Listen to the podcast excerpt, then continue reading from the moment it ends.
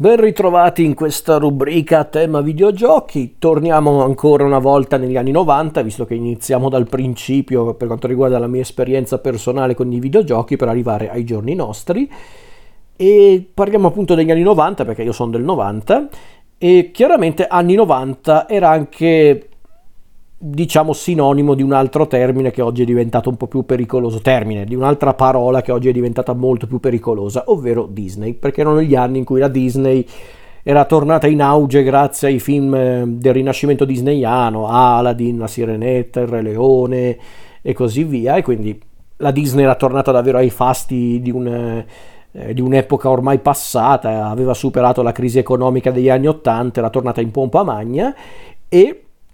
chiaramente la Disney poteva evitare di seguire la corrente? No, ovviamente ha sfruttato il, il mercato dei videogiochi che era davvero esploso negli anni novanta con il P C, il computer, la PlayStation, insomma era davvero un periodo davvero ricco per la Disney. E quindi ecco che arrivarono appunto i tantissimi videogiochi della Disney che ci hanno tormentati da, eh, da, da ragazzini, sia col, col computer che con le console tipo la PlayStation. E ragazzi, ce ne sarebbero di cose da dire riguardo quel mercato, perché si era davvero creato un vero e proprio mercato della Disney all'interno dei videogiochi, un mercato che credo che adesso non esista più di per sé, nel senso, sì, magari ogni tanto qualche videogioco a tema Disney lo fanno, per carità,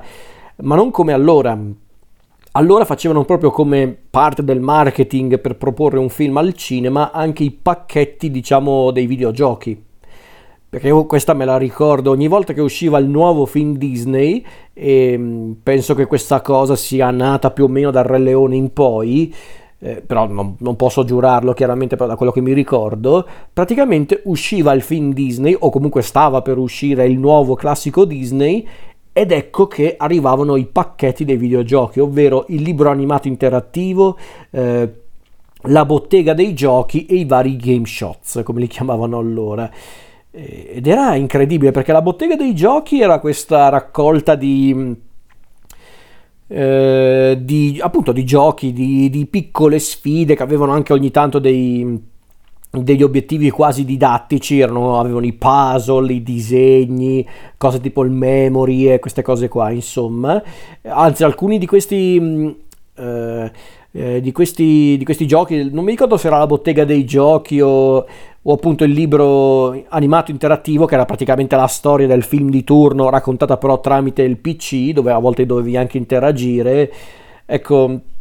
Alcuni di questi giochi, appunto, non mi ricordo se era la bottega o il libro animato interattivo, aveva anche eh, questa specie di sezione da laboratorio, tipo dove facevi le copertine, eh, le foto ritoc- ritoccate, in- inteso con i personaggi Disney, si intende. Eh, era quasi una specie di proto-Photoshop, quindi era davvero un periodo curioso per i giochi Disney. E poi ovviamente c'erano i game shot, che erano proprio questi minigiochi che vendevano prima separatamente e poi mandavano sul mercato delle raccolte complete con tutti questi giochi, ovvero dei, dei giochi che consistevano in diverse sfide. Lì davvero eh, si potevano riempire le librerie con tutti questi giochi a tema Disney. Poi chiaramente arrivò anche la PlayStation e quindi cominciarono anche a... A, a concepire e a, di conseguenza a vendere dei giochi a tema Disney, ma molto più simili appunto dai videogiochi veri e propri, dove c'erano le avventure, i livelli, eh, le sfide, queste cose qua, insomma. Fu davvero un periodo molto d'oro per la Disney su quell'aspetto e chiaramente, essendo del novanta, io c'ero finito dentro questa spirale, io e tutti i miei coetanei, ed erano davvero tanti videogiochi, alcuni ce li ho ancora qui e alcuni funzionano ancora in teoria. E parlando appunto della mia esperienza con i giochi Disney, diciamo che è stata più un'esperienza eh, con il computer. La maggior parte di quei giochi me li sono giocati col computer, perché chiaramente la PlayStation è arrivata un po' in ritardo eh, dalle mie par- dalle mie parti, intendo a casa mia, si intende, e quindi i giochi per la PlayStation a tema Disney diciamo che li ho cominciati a prendere più o meno alla fine degli anni novanta, quindi... Insomma, fu un periodo molto particolare, tutti quei giochi arrivavano soprattutto per, per il P C, per il computer, anche perché erano leggermente più economici. Addirittura molti di questi giochi eh, venivano eh, offer- offerti, per modo di dire, ovvio che venivano venduti al pubblico come allegati di Topolino, la, il noto, la nota rivista settimanale a tema Disney, quindi eh, grazie anche a queste manovre commerciali è anche più semplice recuperare questi videogiochi e quindi era uno spasso. E ragazzi, sono tantissimi questi giochi, dai vari giochi eh, appositi, cioè creati appositamente per i classici Disney di turno, che fosse appunto il Re Leone, il Gobbo di Notre Dame, eh, Hercules, Tarzan, Mulan e così via. Ma in realtà fu anche un periodo molto creativo da parte della Disney, perché a volte venivano venduti eh, dei, dei giochi che erano a tema Disney, sì, ma che non avevano dei legami con i classici, anzi erano quasi dei, degli esperimenti su certi aspetti. Perché per esempio mi ricordo il gioco Mickey Mania, che da noi poi è arrivato con il titolo, se non ricordo male, Topolino e le sue avventure, che era questo gioco peraltro semplicissimo, peraltro inizialmente creato per S N E S, per Sega Mega Drive, eh, Sega scusate, eh, e poi dopo fu anche eh, portato su PlayStation. Era un gioco semplicissimo con Topolino che si aggirava tra i livelli, e ogni livello era a tema, perché ogni livello era basato su un cortometraggio di Topolino, da Steamboat Willie al, al minifilm del Principe e il Povero.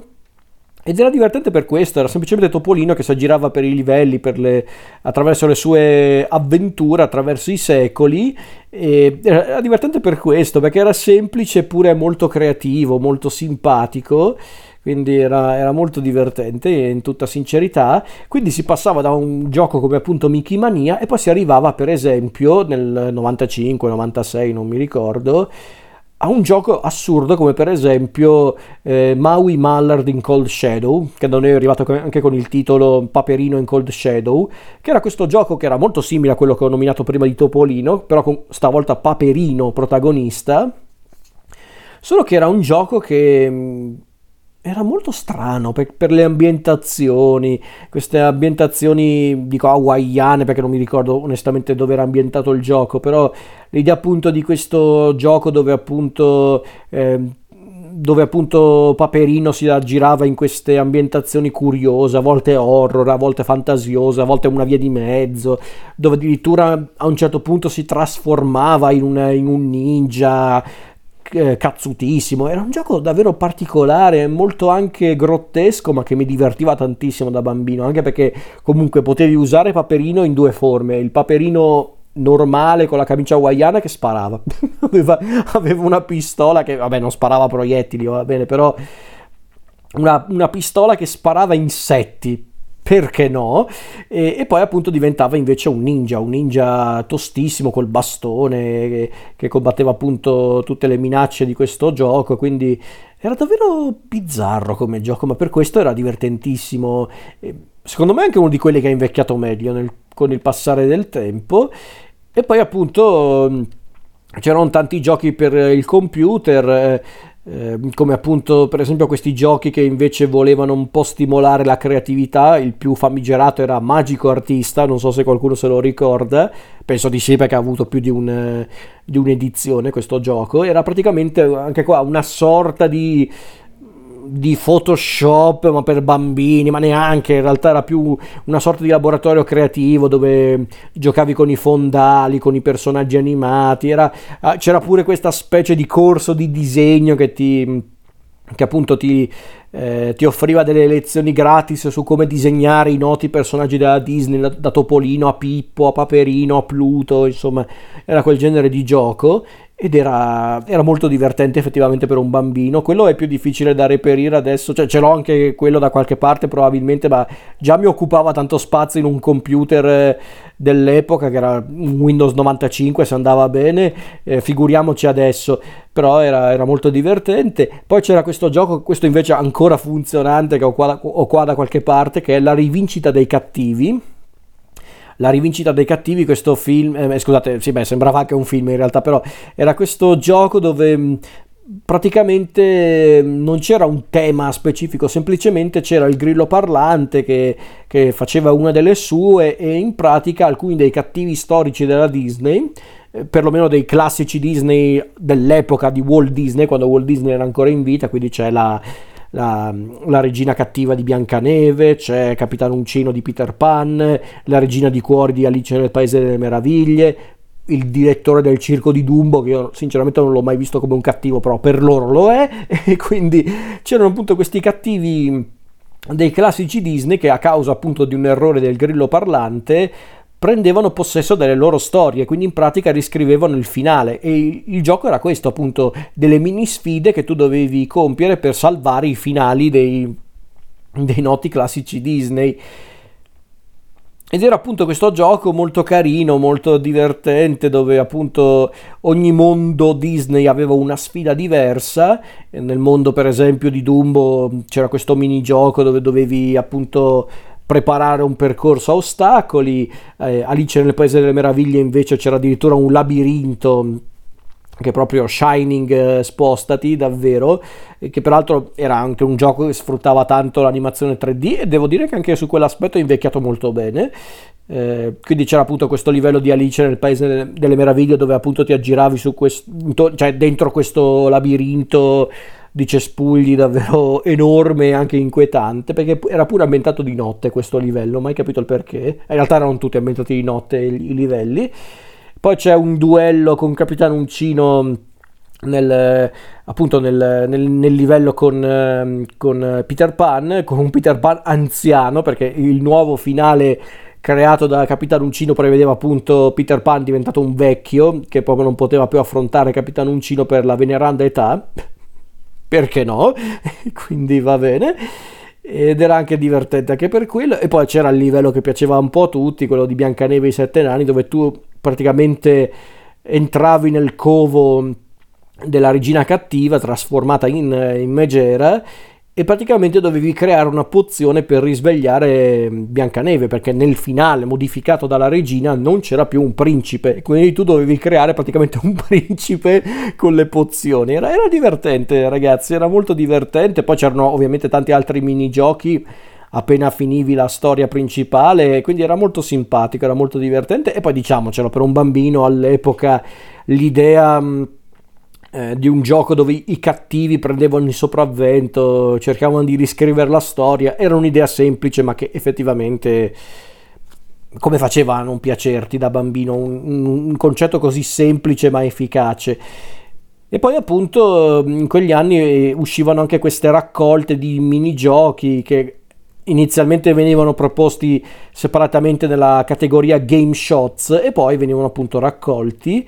eh, in queste in, appunto in queste raccolte appunto in C D, eh, e ce n'erano davvero tanti, davvero di, divertenti. Uno dei più divertenti era quello di Timone Pumba, che era tipo Jungle Games, qualcosa del genere, e c'erano diversi giochi con appunto Timone Pumba protagonisti. C'era il flipper di Timone Pumba, c'era eh,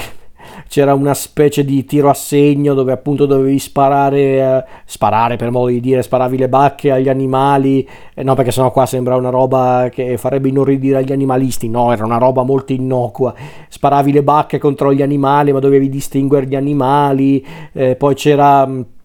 praticamente la versione eh, di Timone Pumba del noto gioco Frogger, dove però tu saltavi sugli ippopotami per raggiungere eh, l'altra sponda di un fiume. Poi c'era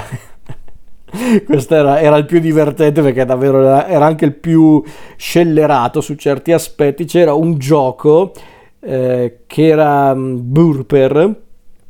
direi che già il, il titolo è tutto un programma, che era una sorta di sparatutto un po' stile eh, Space Invaders, solo che al posto appunto delle navicelle, delle, appunto alla Space Invaders, praticamente tu manovravi non una, una navicella ma Pumba, che doveva eh, eliminare gli ostacoli che provenivano dall'alto, insetti ma non solo, utilizzando utilizzando i propri rutti. Quindi, eh, quindi era questo, proprio Pumba che usava i suoi rutti perché, per, per ottenere punti ed eliminare tutte le minacce provenienti dall'alto. Ragazzi, che roba delirante! Quindi immaginate Immaginate pomeriggi interi con, eh, con questo gioco. Magari ogni tanto entravano i tuoi genitori in stanza, tu eri lì che giocavi con eh, Timone Pumba e ogni tanto si sentiva così, perché tu semplicemente giocavi a, appunto, al minigioco con, Tim, eh, scusate, con Pumba che usava i rutti per eliminare gli insetti, vabbè. E poi c'era anche tipo eh, c'era anche tipo una specie di Tetris a tema Timone Pumba, quindi era divertente, secondo me, era molto divertente, era molto simpatico, eh, era proprio alla portata di tutti, soprattutto dei bambini, in tutta sincerità. Eh, ma poi davvero di queste raccolte ce n'erano tantissime, queste raccolte che appunto tenevano dentro di sé i game shots, da, da quelli appunto di Timone Pumba a quelli che riguardavano i minigiochi dei, dei, dei film Disney di turno, tra cui il più noto era quello a tema Il Gobbo di Notre Dame. Fa ridere pensarci adesso, nel senso, consapevoli di com'è appunto Il Gobbo di Notre Dame come, come film così cupo, pensare che all'epoca cercavano di venderlo anche proprio come un classico Disney allegro, divertente, con addirittura un... Eh, una raccolta di videogiochi simpatici e divertenti, fa un po' ridere in effetti, però è così, erano, erano quei tempi, ragazzi. Quindi c'era questa raccolta appunto di, eh, eh, di videogiochi eh, a tema Il Gobbo di Notre Dame, eh, anche qua c'erano praticamente dei minigiochi che si passavano dal bowling di Giali, in pratica era proprio un bowling dove utilizzavi invece di una palla la capretta Giali. C'era poi una specie di, anche qua, di Tetris, ma fino a un certo punto. C'era uno sparatutto dove appunto eri, nella, eri all'interno della festa dei folli e lanciavi praticamente della frutta marcia contro i bersagli. Ci divertivamo così, ragazzi, che vi devo dire. Quindi era, era divertente, era divertente anche quello. Ehm, Poi appunto c'erano le varie botteghe dei giochi, i libri animati interattivi e creativi, i game shots, e poi arrivò invece la PlayStation, che cominciò a proporre invece, la PlayStation barra il computer si intende, che cominciò a proporre invece dei giochi più simili a quelli della concorrenza, dei giochi dove proprio tu impersonavi un personaggio, per l'appunto, e... Eh, praticamente dovevi finire il gioco, dovevi affrontare diversi livelli, diverse sfide, diversi avversari. Era quello il, il discorso di questi giochi, ed era divertente anche per questo. Quindi arrivarono i vari giochi di Toy Story, quelli di... Mh, di Hercules, che forse tra, tra questi giochi quello di Hercules, proprio del film del novantasette, era forse anche il migliore, ed è quello anche, anche invecchiato meglio, dove appunto praticamente dovevi affrontare diverse sfide andando praticamente a pari passo con la storia del film. Ma anche qua ogni tanto in questa eh, parte eh, dell'esperienza videoludica con la Disney a, a, ogni tanto uscivano anche dei giochi strani, come per esempio questo seguito non ufficiale di Aladdin, La vendetta di Nasira, dove addirittura c'era una sorella malvagia di Jafar che cercava di, di conquistare Agraba. Era divertente anche quello, in tutta franchezza. Eh, poi c'era appunto il, il gioco di Hercules, quello di Tarzan, anche quello molto carino. Il gioco delle follie dell'imperatore per PlayStation era divertentissimo, perché era un gioco anche molto stimolante, dove c'erano i rompicapi, ehm,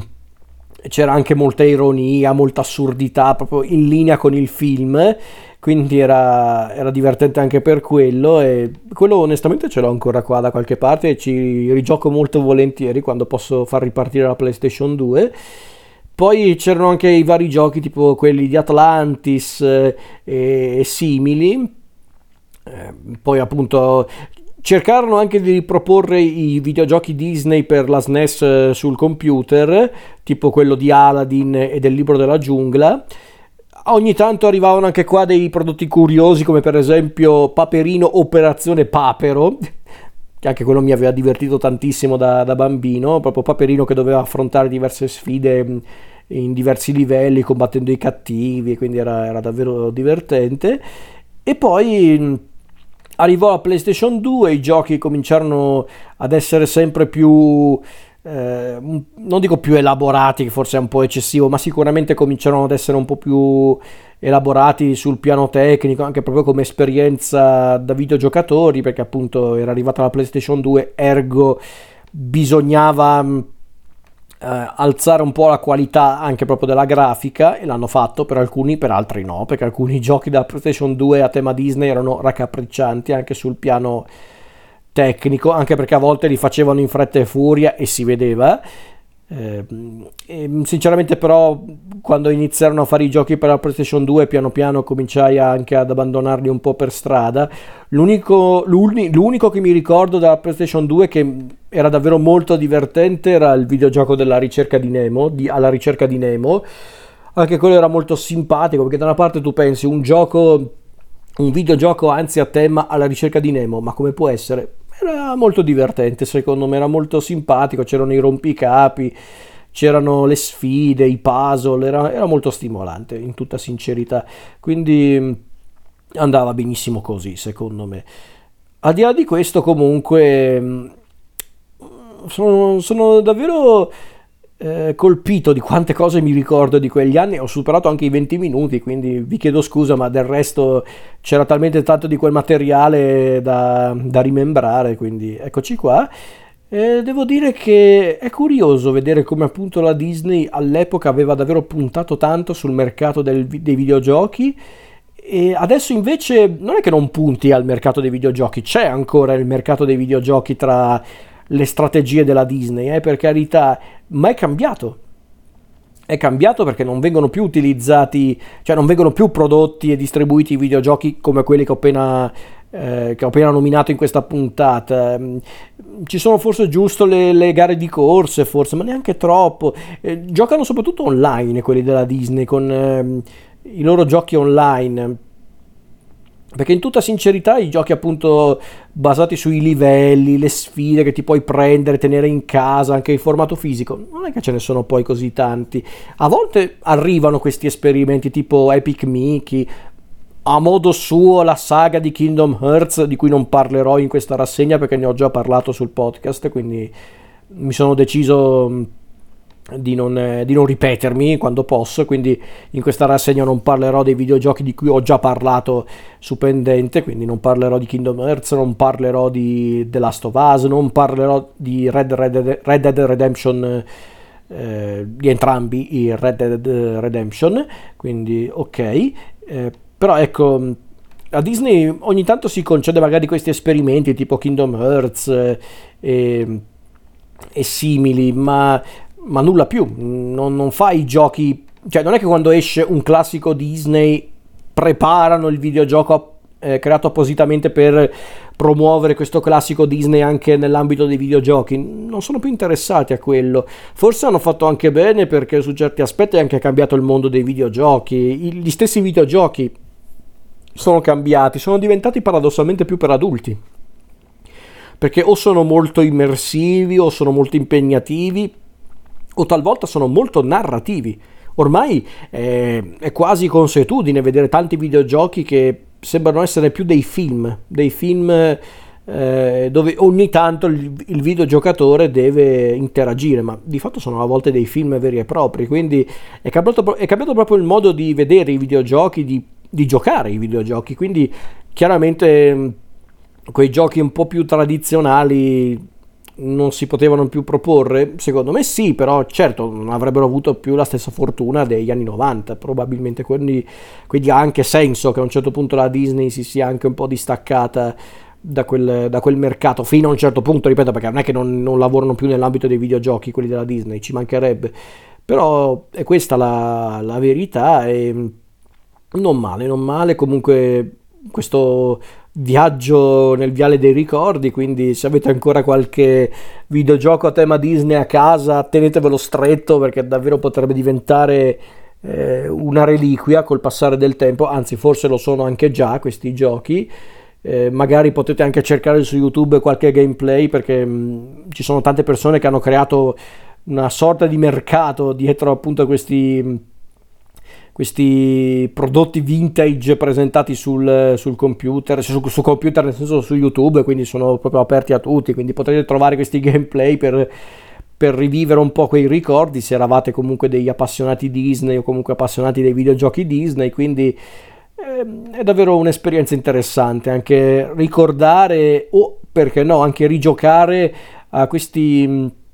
a questi titoli che hanno davvero segnato l'infanzia di tante persone, me compreso. Quindi